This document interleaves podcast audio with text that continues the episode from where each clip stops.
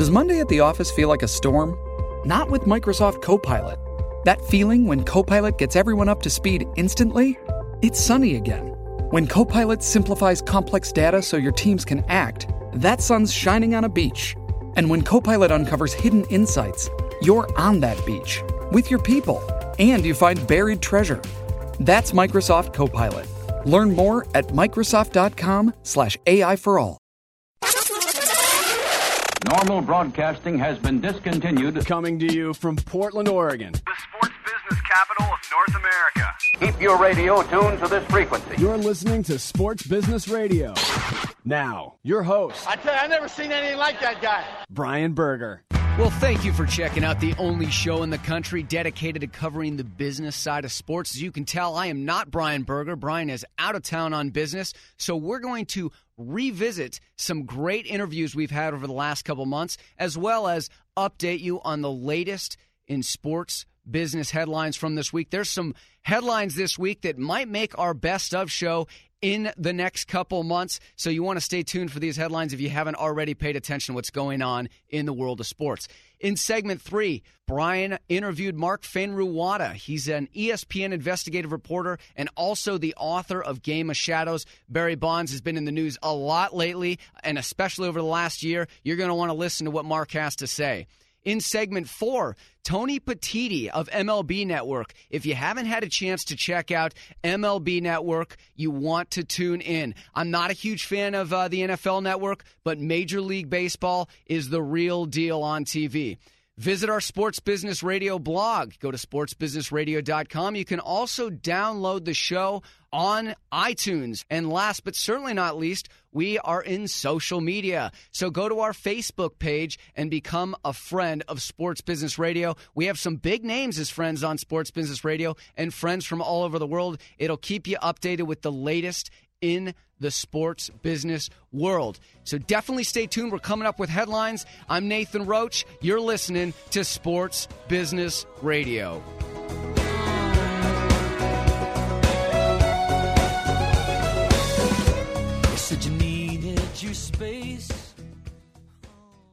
This is Brian Berger from Sports Business Radio. I know many of our listeners dream of a job in the sports industry but don't know where to begin. To me, it's an easy call. Go where sports business education got its start at the Warsaw Sports Marketing Center at the University of Oregon.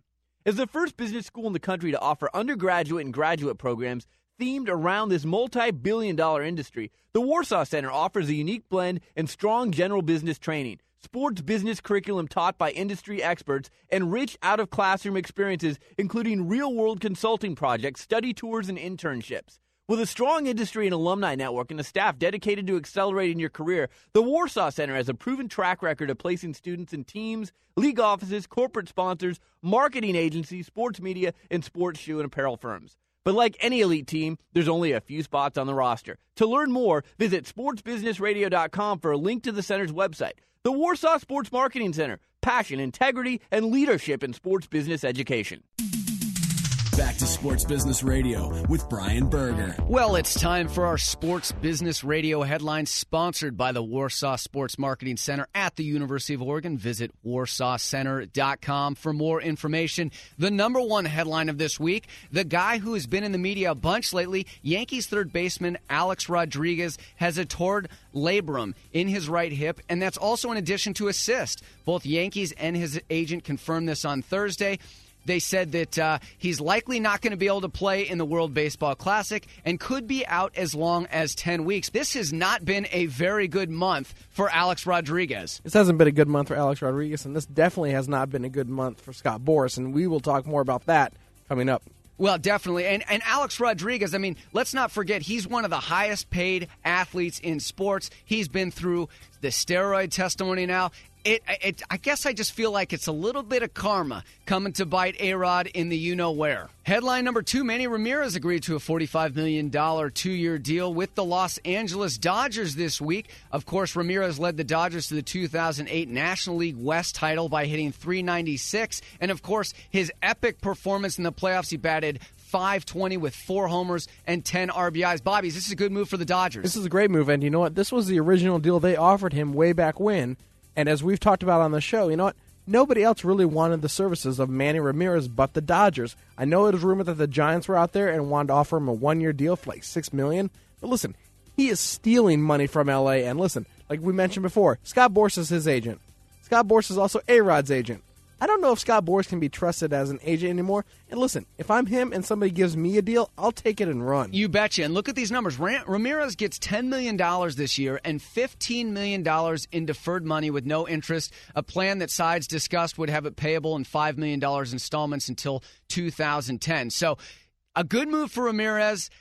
Good move for LA. Scott Boras, I don't know about Scott Boras, but uh, we'll stay tuned with Manny's season this year. Headline number three The Dallas Cowboys have officially released Terrell Owens. This happened on Thursday, ending a three year run that produced as many big highlights as it did big plays. The Cowboys, of course, paid Owens a $12 million signing bonus just last year, which was included as part of a new four year, $34 million a deal. Dallas will take a roughly $9 million salary cap hit with the release of Owens. Bobby, your boy T.O., where's he going to end up next? And is this good for the Cowboys? You know, I don't know where he's going to end up, and this is a great move for the Cowboys. The Cowboys lately, in the last few weeks, have really kind of cleaned up the whole locker room. They not only let Pac Man Jones go, but now they let T.O. go, the two biggest, you could say, cancers of the team. I really look for Dallas to kind of come out and actually, you know, make a splash this year in the NFL without all the side, you know, the side stuff, the bad headlines. I think Dallas is now a contender. Headline number four March Madness is upon us, Bobby. CBSSports.com says that its ad inventory for the upcoming March Madness on demand is nearly sold out and that revenues generated by the web video product are approaching $30 million. CBSSports.com senior VP and general manager Jason Kint told Media Week that ad revenue would be up more than 20% from last year's 23 million. Bobby, we talk all the time on the show about how more people are tuning in online. Are you going to be tuning in for March Madness? Absolutely. The last two years, you and I both have had the VIP access because we signed up early. And you know, I'm going to tell our listeners right now, MMOD ncaa.com or cbssportsline.com is where you go to get registered. Listen, this is definitely worth the price of admission. You don't have to pay anything, and you get to see every single game. That way, you don't have to take sick days anymore. And this year, MMOD will feature a high quality video player using Silverlight that will stream video at speeds up to 1.5 megabytes per second. That is quick, quicker than you're used to. Coming up next, Brian's interview with Mark Fainaru-Wada. He is author of Game of Shadows. He's going to talk about Barry Bonds, and you definitely want to stay tuned for this interview if you didn't catch it the first time around. You're listening to Sports Business Radio. Sports Business Radio talks to the people who call the shots in the world of sports. My guest is Dallas Mavericks owner Mark Cuban. Let's go back to the year 2000. The year before you bought the Mavericks, they were 40 and 42. Fan interest was pretty lukewarm. When you bought this team, what did you see in this team? What was the potential that you saw to get them to where they are today? Probably none. Brian Berger goes one on one with the biggest names. My guest is Dr. Myles Brand, the president of the NCAA. I think the reason why we have a BCS type system in Division 1A and elsewhere we have playoffs is that the schools in Division 1A feel that the regular season is the most important aspect of football. Read the Sports Business blog and listen to SBR on demand at sportsbusinessradio.com. See, I think that's the big thing. Sports Business Radio, Saturday. or online at sportsbusinessradio.com. One on one with those making the big time decisions that impact your sport. This is Sports Sense on Sports Business Radio. Sports Business Radio. My guest is Mark Fainaru-Wada. He's the co-author of the book Game of Shadows. He's also an investigative reporter for ESPN. Mark, thanks for joining me on this week's edition of Sports Business Radio. Oh, it's my pleasure, Brian. So, Mark, you wrote this week on ESPN.com about an unforeseen series of events that brought Yankees third baseman Alex Rodriguez's positive steroid test to light. I wanted to have you on to talk about the series of events that led to this res- revelation. So, you've been on the Balco story, you followed Barry Bonds for a number of years. How surprised were you that Alex Rodriguez's positive test for performance enhancing drugs from 2003 was made public this week? Because, after all, the tests were supposed to be anonymous, right? Yeah, I mean, I think the biggest surprise was, it, was that it was Alex Rodriguez. I mean, clearly we all knew who'd been, you know, folks who'd been covering this story knew that there were 104 names out there, 104 positive tests. Um, but you know, the list has been obviously tightly kept. Um, it's still under the litigation, and I think there was not necessarily a sense that it would come out. And uh, you know, there wasn't uh, any sense necessarily that you would get a fraud uh, on that list. I think people had heard plenty of rumors, but you know, going from that to actually nailing down the story is a really difficult thing. And so I, I certainly commend Sports Illustrated. They did some remarkable reporting. Mark, take us back. You wrote in your story this week, August of 2002, the owners and the union agreed to a year of survey testing. The players were checked for steroids, but not identified if they showed positive. Explain to our audience how that process worked. And, um, you know, again, I think it's part of the story that we saw this week, how it unfolded. Sure. The, the process was a player would get tested. They obviously needed to prove each player was tested, so you needed to know who you were testing, so there had to be a name. But then the players were assigned a number, basically. And that number then was uh, basically put in one place in the player test with the player's uh, sample. Uh, they went to the lab who tested the samples. Um, and basically, the information was kept separate. So one uh, lab was keeping the samples, and another place had all of the sort of testing information about who it belonged to. So you weren't really supposed to put the two together. And then ultimately, after the test results were collected and everything in 2003, that material was supposed to be destroyed. Um, but basically, the players' union, for the most part, I mean, the owners are responsible to some degree, but the players' union neglected to have the samples destroyed and the information destroyed soon enough. And then ultimately, when Balco broke, the federal government saw an opportunity and said, hey, wait a minute. Um, you know, there's a number of baseball players we're investigating related to Balco, um, and those samples may be of use for our federal investigation. And ultimately, um, both because of this sort of strange turn of events and because the union really put up a fight and tried to keep the government from getting its hands on those, the government ended up going after all of the samples as opposed to just the results that related to uh, 10 baseball players who are connected to Balco. So, Mark, one of the big questions this week, you just mentioned there were 103 other positive tests. How does A Rod's name get leaked? Is this at the government level? What would be your best guess as to how his name got leaked? Well, you know, one of the things I learned from dealing with our stories on Balco and, and all of the guessing that went on about who provided us information, how we got our information is uh, it's a pretty useless endeavor to try and guess where people got their information. And frankly, I think it's sort of beside the point. Um, you know, Sports Illustrated reported clearly a true story, um, even more true when you look at A-Rod admitting his use in 2000 and 2001. And, you know, a lot of people had access to that material. Um, Sports Illustrated found four people, according to its story, who were willing to, to confirm it. And so, uh, you know, I wouldn't even venture to guess where they got the information. Do you think this puts an added strain on – uh, Major League Baseball's relationship with the players' union. Uh, again, you know, the players' union thought that these were anonymous tests. They thought the names of the people participating in these tests would be protected. But now we see one of those names, and probably the most prominent name, has been outed. We see people like Curt Schilling and other players coming out this week saying that they would like to see the other 103 names released from the list. What are your thoughts on this? Well, I think it's really interesting. I mean, the the one point is that you know initially really the the people most responsible for the list coming out actually appear to be the union because they didn't step up and get this material destroyed. Um, so it's hard for the union to argue that MLB is responsible for this in any way, that the owners are. That said, when you see the commissioner coming out and telling USA Today that he's going to consider punishing A Rod or that he's going to consider looking at the records and all of those things when uh, you know, there was supposed to be no punishment from 2003, you certainly can see the possibility that this is going to create new levels of strain, you know, in a relationship that has a history of incredible strain. Mark, you've been around this for a long time. I mean, a number of years now because of the book that you wrote, Game of Shadows, and all the excellent reporting that you've done. How much is Major League Baseball Commissioner Bud Selig to blame for this? Because, you know, the cynic would say, look, if you're Alex Rodriguez and you're looking at a $275 million contract, if you're Roger Clemens and you're a middle of the road pitcher and you're getting $25 million a year, if you're uh, Barry Bonds and you're offered a, a, huge amount of money to play for the San Francisco Giants and you think you can cheat the system. You know, I saw a poll this week where the public was asked, would you have taken performance enhancing drugs if you could have gotten paid this amount of money? And I was surprised that probably about 60% of the people said they would have taken performance enhancing drugs if they knew the upside was that much money.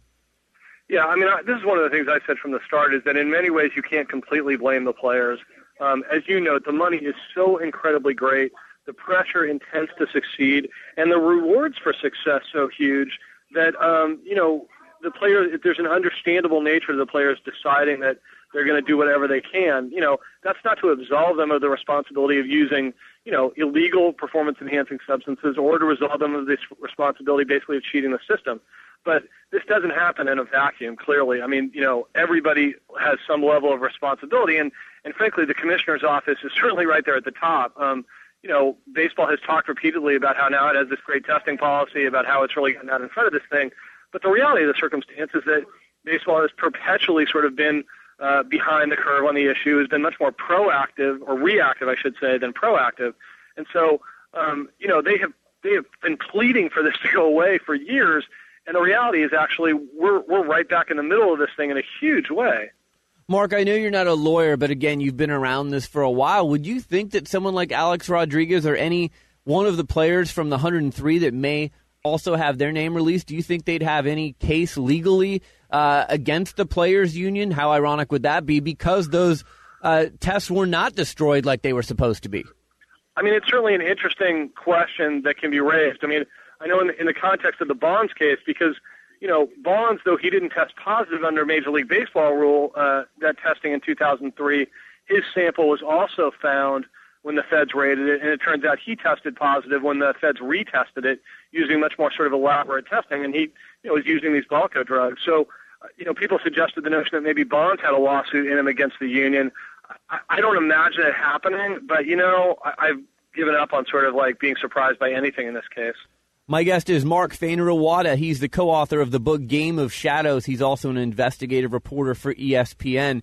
Mark, uh, I know, again, I'm asking you to kind of predict the future, but you've been around this so much and you probably have a better pulse on this than most people. What is the process that would have to be undertaken for the other 103 names to be released? Well, uh, you know, it's a very good question. I don't, I can't imagine a scenario in which Major League Baseball or the Players Association agrees to release the other 103 names. Nor can I imagine a scenario in which, uh, or an easy scenario to imagine in which the federal government releases the 103 names so I think the likelihood of it happening is more in the way that the A-Rod sample comes positive, which is um, looking at the idea that uh, you know leaks happen basically, and that and that somehow um, somebody gets a hold of the list. Um, you know, obviously a lot of people have it, or a number of people have it. So, but but I don't see a scenario in which it gets released in some sort of formal fashion. Yeah, I mean, this brings up a really interesting question that I know you and your co author Lance Williams were faced with protecting your sources. And obviously, like you just mentioned, Sports Illustrated had four sources for this story. Those sources have those names. And, you know, you wonder how many of how many of the other 103 names will be leaked? Alex Rodriguez, I'm sure, is the biggest name on the list, the one that gets the most attention. Maybe there won't be any more, but uh, it's just an interesting story when it comes to protecting your sources. Yeah, I mean, it's it's uh, you know, it's not something you know we envisioned we would be in the scenario we were, Lance and myself, when we got into it. But it's obviously not something you take lightly. I mean, I, I don't, you know, I don't relish what we went through, and and I don't wish it upon anybody. Um, and yet, you know, it's it's not as, as Lance used to say when we were going through it. You know, it, it's not like we chose to be in that situation. The government decided to come after us, and you do what you're supposed to do, which is you make promises to people, and you know, you don't only keep those promises when things are good. And so, you know, I, I mean, look, it's unfortunate that that these stories rely in some cases upon anonymous sources providing information about about actual documents, but um, that's the reality oftentimes of this kind of reporting. And and uh, you know, we, we would be a, a far, far uh, less informed um, and antiquated kind of place if you if you didn't have the ability to do this kind of reporting. The public would be a vastly less informed place. Well, absolutely. I mean, again, yourself and Lance and Selena Roberts this week, and you know the people at Sports Illustrated who are on top of this story. It is your journalistic responsibility to uh, reveal this information if you have it. Mark, is Major League Baseball chasing their tail with all of this, or is the league eventually uh, going to? Uh, are the authorities eventually going to catch the the players and and even more importantly the distributors, or do you see this being a problem for years to come? You know, I'm I'm pretty cynical about this, unfortunately, and I I don't see a scenario in which baseball rids itself of performance-enhancing drugs, nor the NFL or any of the other leagues. I mean, you know, if you look at the Olympic testing, for example, it's they've had a pretty stringent testing policy for years. Track and field athletes have faced significant amounts of things, people showing up on their doorstep at all hours, unannounced. Um, and yet, you know, many of the athletes connected to Balco were track and field athletes, and they were passing the test with flying colors. Um, you know, it is a, you know, as some people have said, an arms race in which the the cheaters are well ahead of the testers, and the money um, uh, is such that that you're going to see that I think all the time. There are too many drugs right now that can't be tested for, and I don't know if the will exists um, for for the leagues to find a way, even if there were one, um, to to rid the game of these kinds of drugs. Is there a double double standard when it comes to performance enhancing drugs? I'll give you, uh, uh, for instance, you know Shawne Merriman, linebacker for the San Diego Chargers a few years ago, suspended for performance enhancing drug use. Uh, then later that season, he's elected to the Pro Bowl, and now no one really talks about Shawne Merriman as a uh, performance enhancement drug user. With baseball, it's so different. I mean, A Rod, Clemens, Bonds. Uh, it seems like baseball is, is really looked at as more hallowed than maybe some of these other sports. Is there a double standard, you think? I mean, I think there is. I think there's a few things at play. I mean, this this issue has has arisen a lot over the last several years. You know, with the question basically being why has the NFL received a free pass when clearly guys are using a range of performance enhancing drugs to be able to compete at the level they are. I mean, th- these are not you know typical you know uh, human feats that are being accomplished on the football field, and the size and the speed of these guys is not normal. Um, I mean, I think there's several things at play. One is that the NFL has done a vastly better job at PR in dealing with this issue and convincing Congress that even if even if the reality is not the case, that that that they are actually on top of this thing and they've been proactive about it. I think another thing is, you know, I do think that there is a sort of societal difference about the way people look at at base sports fans look at baseball versus basketball. I mean, I mean baseball versus football. One, one of the things clearly is that statistics matter much more in baseball than they do in football. But I also think, you know, there's a sense still of for fans that you know that's what football players are need to do. That these are football players. We can't necessarily relate to the physical abilities of these guys. Where in baseball, I think there's a different sort of connection that fans have with baseball players, and it it leads to a, a sort of different reaction. I mean, that said, I do think if you, you know, if if names started to come out of some of the significant, you know, great great NFL players, um, and and large numbers of them, um, you know, you might see a different sort of reaction. Mark, last question. Uh, Game of Shadows, tremendous book, great work by you and Lance Williams. I know that HBO has the rights to the movie, and that I believe Ron Shelton is signed on to direct it. What's the latest with that project? You know, it's really been an education for us. I mean, I know nothing about the movie industry, and I still feel like I know nothing about the movie industry. Um, you know, it was really flattering that HBO wanted to buy the rights to the book. Incredibly flattering that they hired Ron Shelton to to write the screenplay and direct. And and you know, we've been in touch with them, and Ron has been in touch with us, and they're working on a script. And you know, I, I hear that happens a lot, and stuff doesn't get made. So we'll just have to wait and see. But it's it's exciting to watch them go through the process of trying to turn the book into a movie and figure out what makes sense to try and put on the screen. So I mean, I'll, I'll be uh, I'll be interested to see if it happens, and uh, I'm just sort of standing on the sidelines watching. I'll be interested to see who gets uh, cast for the parts in, in that movie. Absolutely, absolutely. No, it, it'll be a fascinating uh, look at some people. I mean, I, I think you know one of the things I, I I always I loved about doing this story was the characters are just amazing. You know, and I think you know people talk about Bonds all the time, but I always thought Victor Conte, for example, was the most fascinating character in this whole thing. So um, you know, if, if this thing happens, it'll be interesting to see people try to put him on the screen. Well, and the one guy that I can't figure out, I've done this show for five years now, and the one guy in five years that I cannot figure out at all is Greg Anderson. Why would this guy sit in jail for Barry Bonds? His wife just had a new baby when he went into prison. I have no idea. Unless he's getting paid a ridiculous sum of money, I don't know why he would sit in jail for Barry Bonds. Well, I, I think you know you ask the same question a lot of people ask is what is the deal with him, and I you know, I don't pretend to know him at all. I know some people who know him, and they will tell you it's not really about about Barry. They will tell you that it's it's actually you know about Greg just feeling like you know the government was not upfront with him, and that this was not part of the deal with them, and um, you know he feels like uh, he's obligated not to sort of talk about this, and you know, I, I don't really get it myself. Uh, you know, I mean, this is he spent 13 months in jail. He's going to spend some more time in jail during the trial if he refuses to testify again. And you know, if the government really continues to play hardball, they've gone after his his mother-in-law, they've gone after his wife.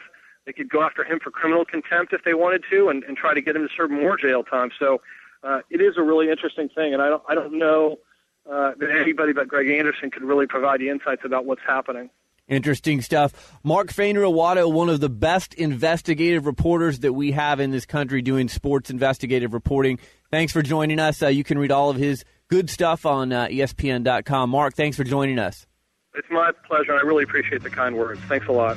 No problem. You're listening to Sports Business Radio. We'll be right back.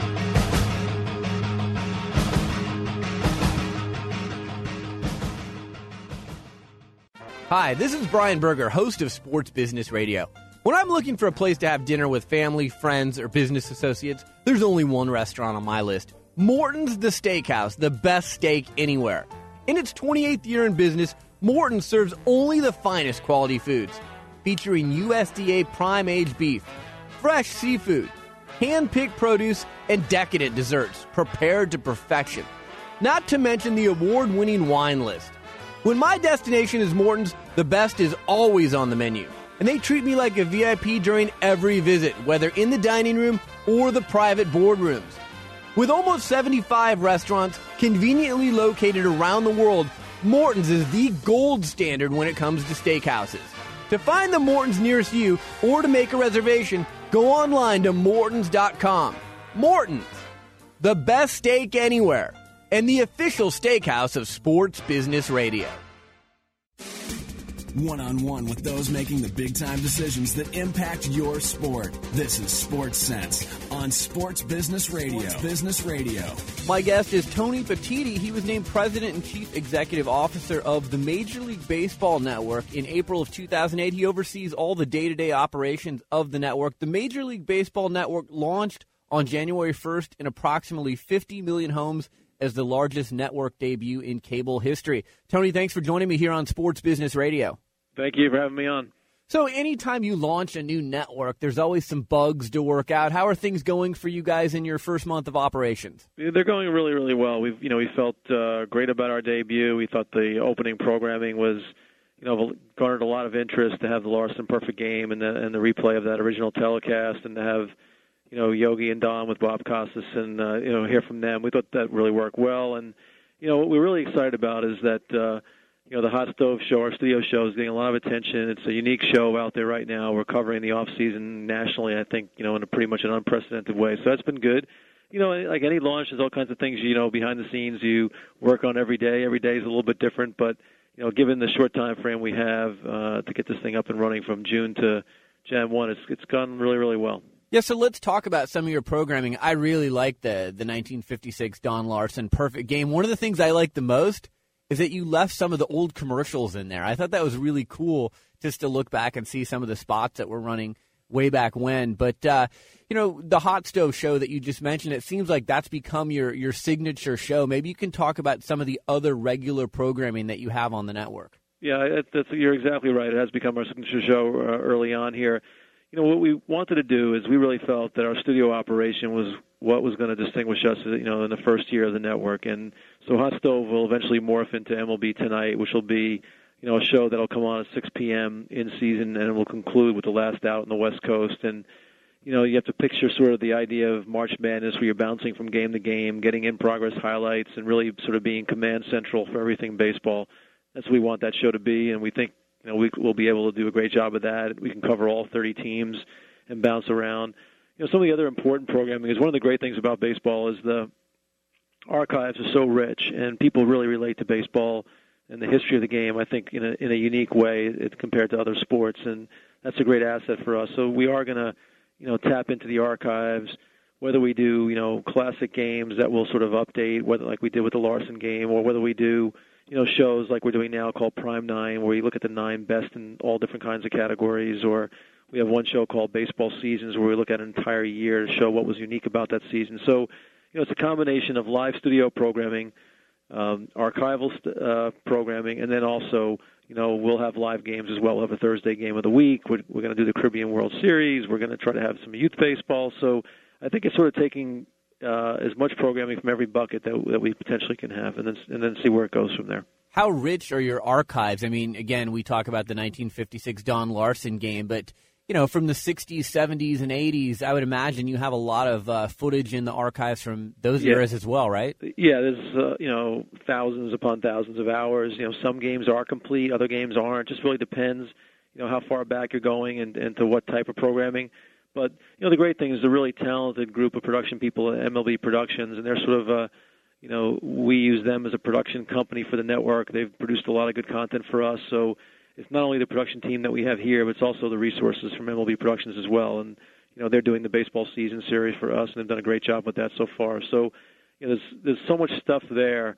Uh, it's just over time we'll come up with all new ways to package it and repurpose it. It's just you know we can't do everything in the first year, but we know we're gonna it's only going to continue to grow. Looks like for the first year, you do have plans to air 26 live baseball games. Is that correct? That's correct. Yep, on Thursday night. That's great. So that's going to become, you know, we see Sunday night baseball on ESPN. Can we now look forward to Thursday night baseball on the MLB network? Yeah, I mean I think Thursday night's a great name for a uh, great night for us. Rather, it's got uh, there's less games on Thursday. It'll give us more of a national footprint, less local competition. So, you know, if you're going to be a baseball uh, MLB network, you want to make sure that you do have live games and showcase the way the game is played. So, you know, we're excited about having that Thursday night. You know, and then we'll, obviously the rest of the week we'll have MLB tonight. MLB tonight will be on in front of and behind the Thursday night game. So, one thing that if you look at the network that I think makes us somewhat unique is, uh, you know, we're going to have over 1,400 live hours in our first year, which if you look at is a pretty large number given to be a startup network with. So. Yeah, Bob Costas is part-time studio host, but then you know you've got Harold Reynolds, Barry Larkin. How did you go about building your your I guess list of analysts and then your your studio talent? Yeah, I mean, we, it was a combination of things. We had guys reaching out to us. We reached out to certain guys that we had seen doing things locally. We did auditions, so it was sort of every way imaginable. And you know what we did is we tried to find guys that obviously had great playing experience, but also had a lot of broadcast experience. So if you look at our team, uh, top to bottom, there's great depth there. There's a lot of really uh, hardcore baseball people, not just the analysts, obviously, but the hosts are all, whether it's Victor Rojas or Matt Vasgersian, have great baseball experience. So um, it was a combination of doing all those things. But we got great interest. We probably auditioned over 30 guys, so it's been, you know, we've been really fortunate to be able to put together what we think is a good team. Costas is so knowledgeable about baseball, and he's such a recognizable name. How involved is he going to be uh, in the MLB network? Well, you know that's that's to be determined. I mean, this show was sort of a one-start thing, and then we're gonna, you know, if we can figure out a way to do more with him, that would be great. But that was sort of, a, you know, a starting point for us with with Bob, and you know, obviously he loves the game, and if there's ways we can figure out to get him involved here, we'd love to do that because I think you could see right away from that show what he was able to add. Sure. My guest is Tony Petitti. He is the president and CEO of the Major League Baseball Network. The network launched on January 1st. They're in approximately 50 million homes. Uh, let's talk a little bit about your sets. I, I like you've got Studio 3 named in honor of Babe Ruth, and you've got Studio 42 named in honor of Jackie Robinson. Maybe you can explain to our listeners what's going to happen in each studio. Yeah, it's uh, you know 42. We just wanted to have something really authentic to the game, so we built uh, you know a replica ballpark. It's got uh, basically a half scale infield and an outfield. But the thing I like the most about it when you see it on air is that it's really authentic. There are real dugouts. There are real outfield walls with foul poles, and we have you know real uh, we have bleachers where you can seat about 175 people. So you know it's not really like a facade. It's actually a real a real set. It probably resembles more of a movie set than it would a, tele- a typical television set. So um, you know we're really excited about that. We can do all different kinds of things in there: demonstrations, interviews. We have guys sitting in the dugout. We had uh, Rickey Henderson was out today. You know, he did a great demo of how you steal third base with Harold Reynolds and Barry Larkin, which was just outstanding. I mean, it's it's great for young kids to watch it, but it's also entertaining to see what was going through his head, you know, and how he approached stealing bases. So we can do things there. Studio Three is more techy. It's got lots of monitors. It's really the home of you know all the information of the game. I guess is the best way to say it. So it's got you know that's where we'll host our main studio programming. But we'll go back and forth in the course of a night. So in any one show, you'll see different program segments coming from both places. You know, you talk about Rickey Henderson and the demonstration. One of the things I enjoyed watching this week was the Hall of Fame announcement and the inductions of Rickey Henderson and Jim Rice. And it was the first time that it was ever broadcast live, these announcements, and your network was able to broadcast that. It seems like we're going to see more things like that in the future, right? Yeah, exactly right. I mean, that's uh, I appreciate you saying that because I think it's you know what we want to show is that when there is stuff breaking out, I mean, the more we can be live, the more we can be attached to the game wherever it's being played, and you know we've done press announcements. We took a live press conference today from you know the Hall of Fame when uh, you know with Rickey and Jim Rice. We did uh, we had the Milton Bradley you know press conference when he signed with Chicago. We've done Mark Teixeira. So you know we're going to be sort of everywhere. That's the idea that we are there to cover baseball. We want to be able to be pretty agile and and I think when you're 24/7 baseball, you have the ability to do that. So that's a huge luxury for us. So, um, you know, we're always looking to see what fans want to see, and then try to figure out a way to get it on the air. The Major League Baseball Network gave Comcast, DirecTV, and other pay TV providers an equity stake in the Major League Baseball Network. In the process, gained access, as I said earlier, to about 50 million homes at no extra charge to viewers. By contrast, the NFL Network, which launched in 2003, they're only available in 42 million homes, and Comcast customers must pay extra if they want the channel. It seems to me, just based on pure numbers, that you guys took a pretty smart approach by giving these distributors an equity stake in your network. Maybe you can discuss that strategy if you would. Yeah, it was really done by Tim Brosnan and Chris Tully, who were in the baseball office, and they put this together before I came on board in, in June. And, you know, in fairness, they did an incredible job of securing the clearance because – you know, you've talked about the sets and the studios and the programming. All of that is because we have this great distribution. It allows you to build a network the way we did. And I, just th- I think they took an approach that they thought was best for baseball in the game, what they were trying to build, at the idea that if they can get meaningful distribution, it was okay to have partners. And uh, they did a great job of bringing them in. It's really changed the whole game uh, in the way the network's been built because, you know, as you know, one of the big, uh, you know, uh, discussions and battles is always trying to get that clearance. And it's just one battle that's been taken away from this network. We don't have to focus on that here. We, you know, obviously we're trying to grow our distribution, but it's uh, it's it's a nice luxury to know that we have that great reach. So, explain to our audience. You know, we just mentioned some of those networks have an equity stake. Who else owns the Major League Baseball network? Is it the other owners of all the major yeah, league it's, teams? yeah, I mean, the exact structure is the major. You know, it's there's an arrangement you know, between uh, Major League Baseball and then the you know uh, Comcast, DirecTV, Cox, and uh, Time Warner. So you know that's the group that owns it, um, and really the you know the key decision points are done by by Major League Baseball. I'm just wondering, you know, I, you may not want to comment on this, but I've watched the NFL Network battle, and I've just said to myself, at some point, I think that they're going to need to make a similar offer to what you guys did with an equity stake, or else I don't know that that thing's ever going to get done. Yeah, I mean, I, I don't really know the answer to that. I mean, I guess you know every situation is different and unique, and you know, I just know that what's worked for baseball, you know, has been to my advantage here, and and I think every situation has got its own sort of way of going, its own flow. So, with you know, at least on this one, you know, baseball came to that decision, and you know, it's what the path they chose, and it's, you know, I think it's worked out pretty well. My guest is Tony Petitti. He is the president and CEO of the Major League Baseball Network. We've got just a few minutes left. Tony, there are some controversies in Major League Baseball. Uh, you know, the steroid era and you know Barry Bonds, Roger Clemens. Is your network going to cover those things, or because you're owned by Major League Baseball, are you going to try and steer clear of those topics? Well, I mean, I think the first thing is you have to be credible, and I've always told everybody when that question's come up is that if it's important to baseball fans, we need to cover it. If we think baseball fans want to know about a certain issue or topic, or you know, impacting the game, or something about a player, then they're entitled to that information, and we want them to come to us for that information. So I think you need to be able to do that. I think if you looked in the show yesterday, in the Hall of Fame show, we had a pretty frank discussion about, you know, who should be in the Hall of Fame going forward and how, you know, the past year is going to be represented uh, in the Hall. So I think we've shown that we have that independence. Uh, I think everyone at baseball, uh, from the commissioner on down, has been very clear with me that, you know, we have to be credible, we have to be authentic, and we have to be able to do that. And if you look at MLB.com, I think they've already shown that they do that. So um, I think we're going to be okay on that front. No, that's good to hear. Uh, Ken Burns' documentary on baseball, what a tremendous documentary. I'm wondering, in addition to those types of documentaries, might you produce any original documentaries that you guys create? Yeah, I mean, we're looking, and I think baseball seasons falls into that, but there are going to be some things that we do that sort of, you know, whether it's taking other games like the Larsen game and sort of doing a, a treatment on it where you go back and hear from the players in the game. There's that. We've got some other shows that are sort of in progress here, but yeah, I mean, documentaries type type programming is really important. uh, historical stuff. We've got you know a, a show coming up on Monday on you know the Negro leagues and you know pride and perseverance, talking about you know what went on there. It's a great show in terms of the history that we've produced. So we are going to be looking at the baseball calendar and trying to be timely, trying to come up with programming that has a reason for when it hits. And I think you know this Monday night's a good example. Tony, you were with CBS for a number of years. You were instrumental in CSTV's transformation to the CBS College Sports Network. What are the biggest changes with televised sports coverage in the last five years? You know, I think it's well. I mean, from the production standpoint, I think obviously you know stuff is showing up in different places. The technology, you know, allows you to do a lot of different things. And I think, but the key thing is, if you look at it, you know, the core way most sports are covered hasn't changed very much. Whether it's the way you watch a football game, the way you watch a baseball game, in terms of the on-air production, what has changed is sort of the bells and whistles that go around it, right. and you know, you're able to do some different things. And most of those are for replays or you know, graphic insertions, those type of things.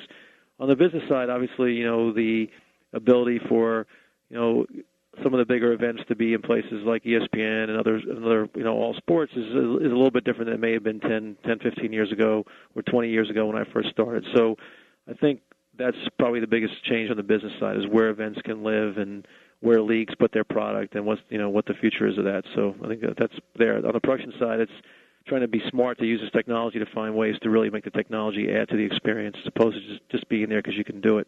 Yeah, I mean, I have an iPhone and I have the MLB at bat application and I just, you know, it allows me to follow literally every at bat in a Major League Baseball game and I look at some of the technologies and trends and wonder where is TV coverage and, and baseball coverage going to be five years from now. And it seems to me that, you know, we've seen the development of HD TV like you just talked about and instant replay, but I'm kind of envisioning a world five years from now where we may be able to actually watch a game on our handheld device. Yeah, I mean, I think look, it's uh, you know, I think all content providers are going to make sure that you know you almost want to be uh, you know agnostic to what the delivery system is. You want to make sure your product lives in as many places as it can. So that's really for you know for baseball to decide, not to me. Mine, my job is to make sure that when it lives on the MLB network, it's pre- it's presented in a first class way and one that viewers want to get. So I still think you know people are going to love that experience of coming home, you know, it, with you know with HD TV and watching a game or watching a studio show or watching something that's a documentary because there is something valuable about that. Having said that,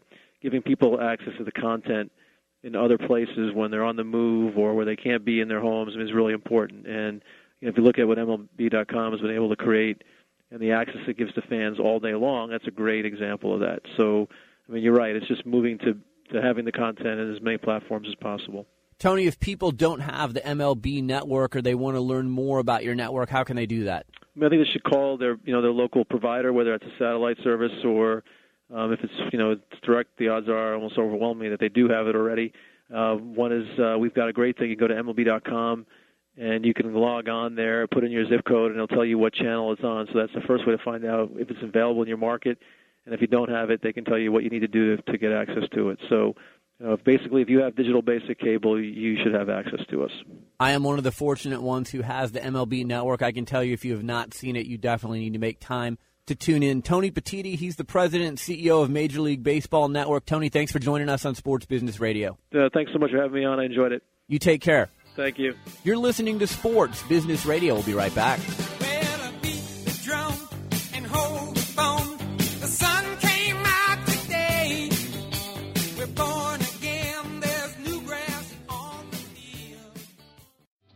Is Brian Berger, host of Sports Business Radio. We live in an age where everything is on the record. What we say anywhere, whether it's in an elevator, in an email, or during a conversation with a reporter, is now being broadcast instantaneously on YouTube, in a blog, or through the mass media. It's easier than ever to spot someone who has been traditionally media trained and is just giving you that same old boring PR speak. I want to help you navigate the tricky media landscape. When I'm not hosting Sports Business Radio, I team with former Nike PR director Lee Weinstein to form Evergreen Media Training. Evergreen Media Training assists individuals and groups by offering unique preparation and training catered to your specific needs. From explaining today's media environment to providing you with post training monitoring and feedback, we'll guide you every step of the way. With nearly 40 years of combined experience working with some of the biggest names in the sports industry, we'll help you communicate your messages honestly, thoughtfully, and from the heart. For an overview and a list of services, visit evergreenmediatraining.com or email me at brian at sportsbusinessradio.com. The website is sportsbusinessradio.com. Welcome back, and I'm getting a little nostalgic. We've got a fun story for you out of Philadelphia. Bobby, why don't you tell us a little bit about it? You know, earlier this week, the Harlem Globetrotters decided that they were going to play a game on the roof of a building. They decided that they were going to play a, a game on top of the old Wachovia Center before it's torn down. They actually played the Washington Generals on top of a roof of an arena 120 feet above the ground. Now, not only players and coaches were worried about falling off, members of the media were told do not go near the edge.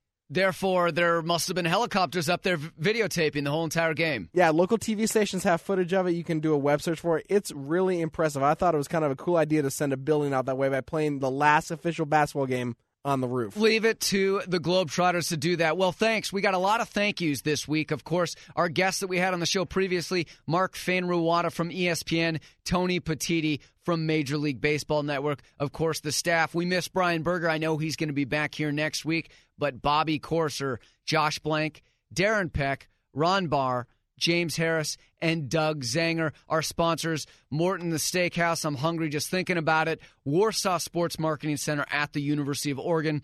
ProTrade.com and Evergreen Media Training. A podcast reminder you can catch our show on demand via podcast every week by going to sportsbusinessradio.com and clicking on the podcast page. And as I mentioned in segment one, we want more friends on Facebook. So go to Facebook, type in Sports Business Radio, and become one of our friends. Also, go to our blog, sportsbusinessradio.com. I'm Nathan Roach. Brian will be back in the studio next week. You've been listening to Sports Business Radio.